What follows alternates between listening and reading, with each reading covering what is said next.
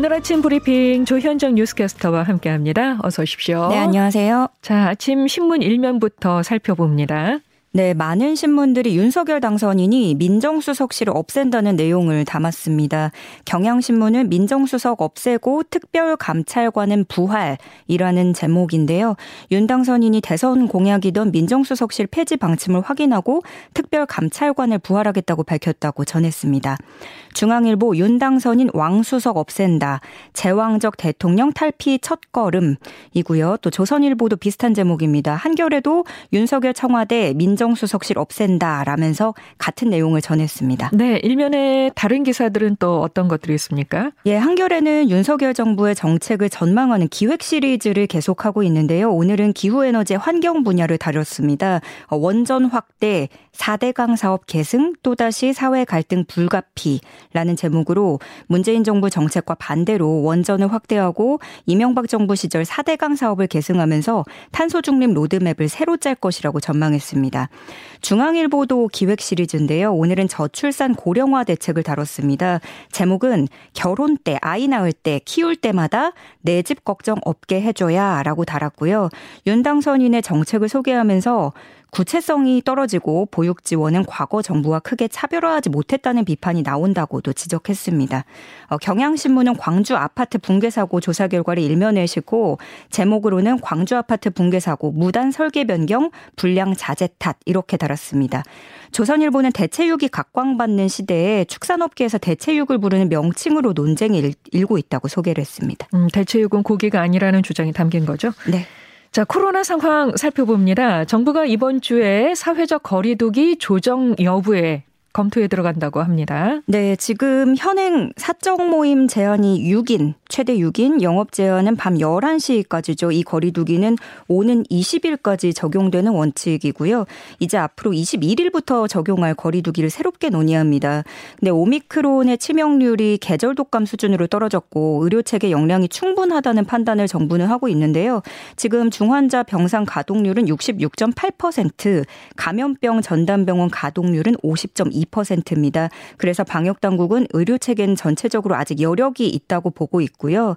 또 방역 당국은 코로나 유행이 늦어도 다음 주면은 정점에 달할 것이라는 전망하고 있습니다. 그래서 정부 판단대로라면 다음 주 23일 전후로는 증가폭이 감소세로 전환이 되고 이에 맞춰서 새로운 거리두기 방안이 이제 조정이 될 텐데 이번 주 발표를 기다려 봐야겠습니다. 음, 네.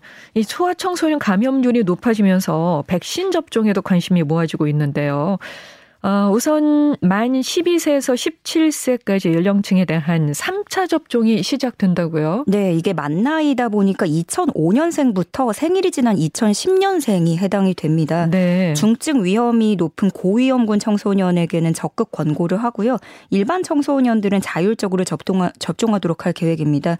최근 이 연령대 유행 규모가 빠르게 증가를 하고 있는데요. 인구 10만 명당 누적 발생률이 청장년층에 비해서 1.4배 높은 것으로 나타났습니다. 있습니다. 네. 어, 접종은 사전 예약 누리집을 통해서 예약을 하거나 당일 접종도 가능한데요. 사, 사전 예약을 통한 접종은 21일부터 시행이 되고 보호자 동의를 기반으로 화이자 백신을 접종하게 됩니다. 이렇게 그 12세에서 17세까지 만 나이로 네. 3차 접종이 시작된다고 하는데 그보다 네. 더 어린 어린이들 접종도 있잖아요. 네. 그만 5세에서 11세까지 어린이 접종 시작되죠? 예, 맞습니다. 어, 방금 말씀드린 12세에서 17세와 마찬가지로 중증 위험이 높은 고위험군에게 적극 권고를 하고요. 일반 어린이들은 자율적으로 선택을 하게 됩니다. 2010년생 중에 생일이 지나지 않은 사람부터 2017년생 중 생일이 지난 사람까지 포함이 됩니다. 그리고 안정성을 고려해서 기존 백신의 3분의 1 용량만 투여 하게 됩니다. 예. 역시 사전 예약 누리집에서 예약은 24일부터 신청을 하실 수 있고요. 접종은 31일부터 시작됩니다. 단 소아 접종 시에는 이상 반응 등을 점검해야 되기 때문에 보호자나 법정 대리인이 반드시 동행을 해야 합니다. 네. 그동안 확진자 격리자에게 지급됐던 생활 지원비가 있습니다. 어, 이 생활 지원비가 이제 1인당 10만 원으로 통일하기로 했다네요. 예, 이게 조금 깎였습니다. 예. 예. 지금까지는 가구 내 격리자가 얼마나 되는지 인원이나 격리 일수에 따라서 차등 지급을 했었는데요. 이제는 기관과는 무관하게 가구당 10만 원을 정액 지원하는 거고요. 한 가구 내에서 2인 이상, 2명 이상이 격리를 한다면 50%를 가산해서 15만 원을 지원하게 됩니다. 그리고 격리 중인 근로자에게 지금 유급 휴가를 부여한 사업주에게는 유급 휴가 비용을 지원을 하고 있는데 이것도 하루 지원 상한액을 7만 3천 원에서 4만 5천 원으로 인하했습니다.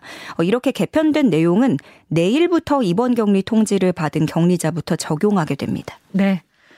러시아와 우크라이나가 4차 협상을 가졌습니다. 어, 잠시 휴회에 들어갔다고 하는데 어떻게 된 건가요? 어, 이번 4차 회담이 약 2시간 정도 진행이 되다가 중간에 중단을 하고 예. 잠시 멈췄거든요. 근데 우크라이나는 러시아 측의 즉각적인 적대 행위 중단과 러시아군 철수를 요구를 하고 있습니다.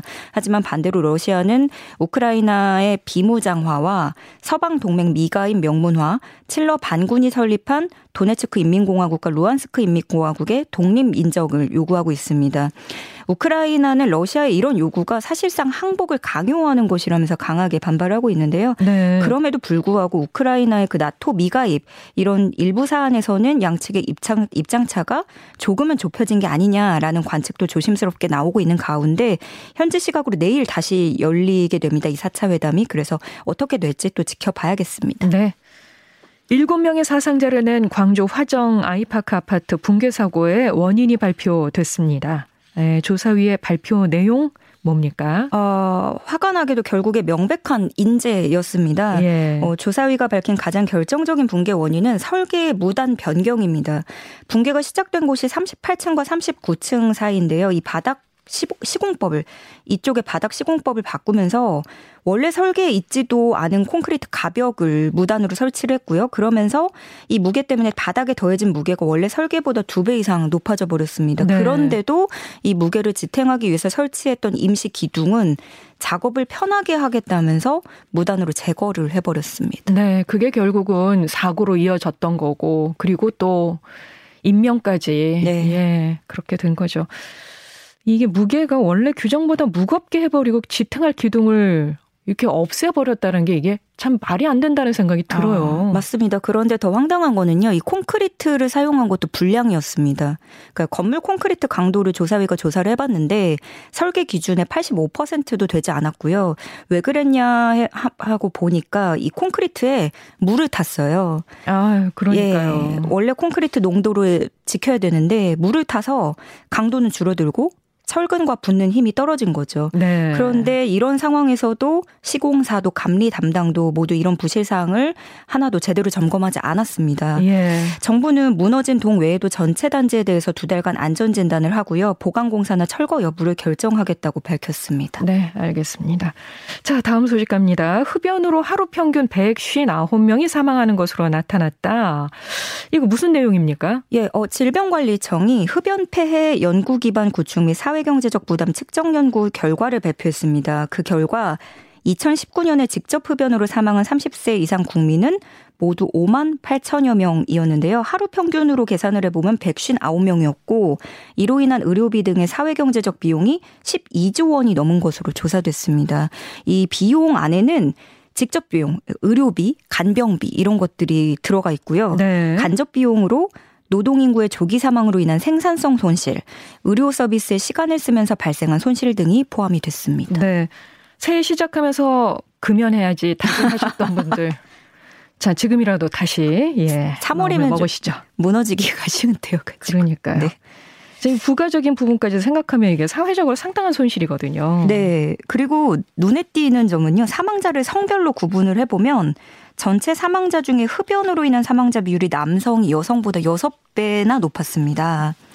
훨씬 많죠. 네.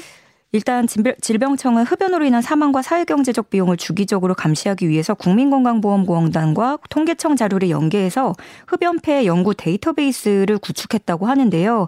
이게 금연율을 높이는 데까지 가시적인 도움이 되기를 기대해 봅니다. 음, 전체 흡연자 중에 남성과 여성의 비율이 그렇게 6대 1 정도로 차이가 날 수 있겠네요. 잘은 모르지만 예. 네. 알겠습니다. 자, 코로나 여파로 크게 줄었던 고용보험 가입자가 다시 증가세를 보이고 있다고 하는데 이게 긍정적인 신호일까요? 어떻습니까? 어, 예, 일단 정부는 그렇게 보고 있는 것 같습니다. 지난달 고용보험 가입자는 1,455만 7천 명으로 드러났고요. 지난해 같은 달 대비 56만 5천 명이 증가했습니다. 두 달 연속 50만 명대 증가폭을 보이고 있는데요. 2월 기준으로 보자면 2001년 이후에 20년 만에 가장 큰 폭으로 증가를 했습니다. 이렇게 고용보험 가입자가 증가를 한 건 제조업 분야의 가입자가 증가세를 이어갔고 또 비대면 디지털 수요가 늘었기 때문으로 분석이 됩니다. 비대면 서비스 수요가 늘면서 이 서비스업 가입자 수가 44만 9천 명 증가했다고 해요. 네. 그리고 동시에 우리가 실업했을 때 받는 구직급여 신규 신청자는 오히려 줄었습니다. 네. 1년 전보다 9만 1천 명 줄어들었고요. 8달 연속해서 계속 줄어들면서 좀 실직자가 줄어드는 모습을 우리가 읽을 수 있다. 이렇게 네. 확인을 할 수 있겠습니다. 네. 그래서 이런 통계들을 토대로 고용부는 코로나 확산에도 불구하고 고용 시장이 지금 회복 흐름을 보이는 것으로 분석하고 있습니다. 가시적으로 좀 우리한테 느껴졌으면 좋겠네요. 어, 그렇습니다.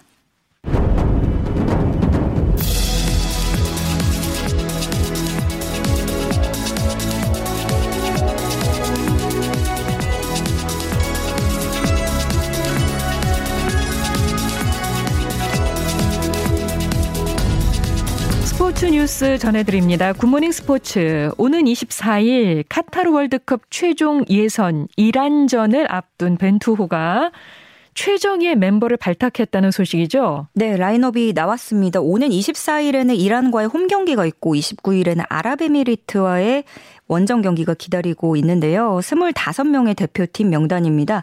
출전 명단에는 손흥민, 황희찬, 황희조, 김민재 등등 걸출한 해외파 최정예 멤버들이 포함됐고요. 어, 국내파로는 제주 소속인 골키퍼 김동준 그리고 이재익 선수가 오랜만에 대표팀에 합류를 했습니다. 반가운 이름들인데요. 지금 우리 대표팀은 그 앞으로의 경기와는 상관없이 사실상 본선행 티켓은 확보한 상태긴 합니다. 네. 그래도 좀 이란전에서 우리가 승리를 하면 지금 1위인 이란을 제치고 1위로 올라서기 때문에 네. 벤투호는 어쨌든 우리가 결승은 가, 그 본선은 가지만 이란을 좀 꺾고 음. 저 1위로 멋지게 예선을 마치겠다라는 의지를 불태우고 있습니다. 네, 네. 1위로 올라가느냐, 2위로 올라가느냐 이거에 따라서 또 상대 팀이 달라지니까. 맞아요. 네. 예. 자, 지난 도쿄 올림픽에서 인상적인 모습을 남긴 선수 선수죠. 우상혁 선수 높이뛰기. 예. 세계 실내 육상 선수권에서 사상 첫 한국인 메달에 도전한다고 합니다. 네, 많은 분들이 기억하실 거예요. 도쿄올림픽에서 이제 승패와 상관없이 활짝 운, 웃으면서 경기에 임하는 모습을 보여서 아, 멋졌어요. 네. 네. 그래서 스마일 점퍼라고 부르더라고요. 예. 세계 실내 육상 선수권 대회 세르비아에서 18일에서 20일까지 열리는 남자 높이뛰기 결선에 출전을 하게 됩니다. 이 대회에 한국 선수가 출전하는 건 2012년 터키 이스탄불 대회 허들 여자 이연경 선수 이후에 10년 만의 일입니다. 물론 이번에도 쟁쟁한 라이벌들이 함께 출전을 하는데요. 도쿄올림픽에서 공동 우승을 차지한 무타즈 에사바심, 장마르코 템베리 선수, 그리고 일본 높이뛰기의 자존심인 도베 나우토 선수 등과 경쟁을 해야 합니다. 네. 그렇지만 우리 우상혁 선수도 개인 최고 기록이 3위고요. 시즌 기록 1위를 보유하고 있습니다. 그래서 상승세를 나타내고 있었잖아요. 네, 예. 그래서 우승 후보로도 손색이 없기 때문에 이번 대회에서 한국인 최초로 메달을 따낼 수 있을지 많은 응원이 필요할 것 같습니다. 응원합니다. 네. 지금까지 뉴스캐스터 조현정 씨 고맙습니다. 고맙습니다.